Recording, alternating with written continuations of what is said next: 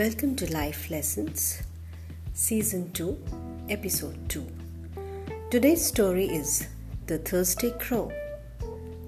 One hot summer, a crow became very thirsty.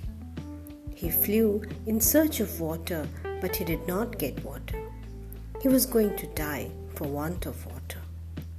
At last, he saw a pitcher. He at once flew to it with great delight. The water was so low that the crow could not drink it. Then the crow tried to break the pitcher.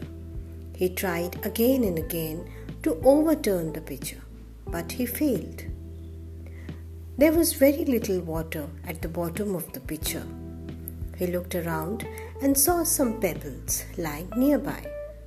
He took the pebbles one by one and dropped into the pitcher.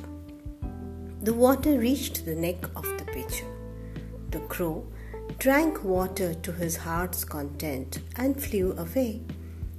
Moral of the story is where there's a will, there's a way.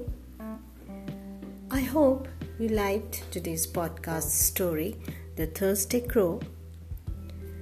Thank you for tuning in. Stay tuned for the next episode next Sunday at 5 pm.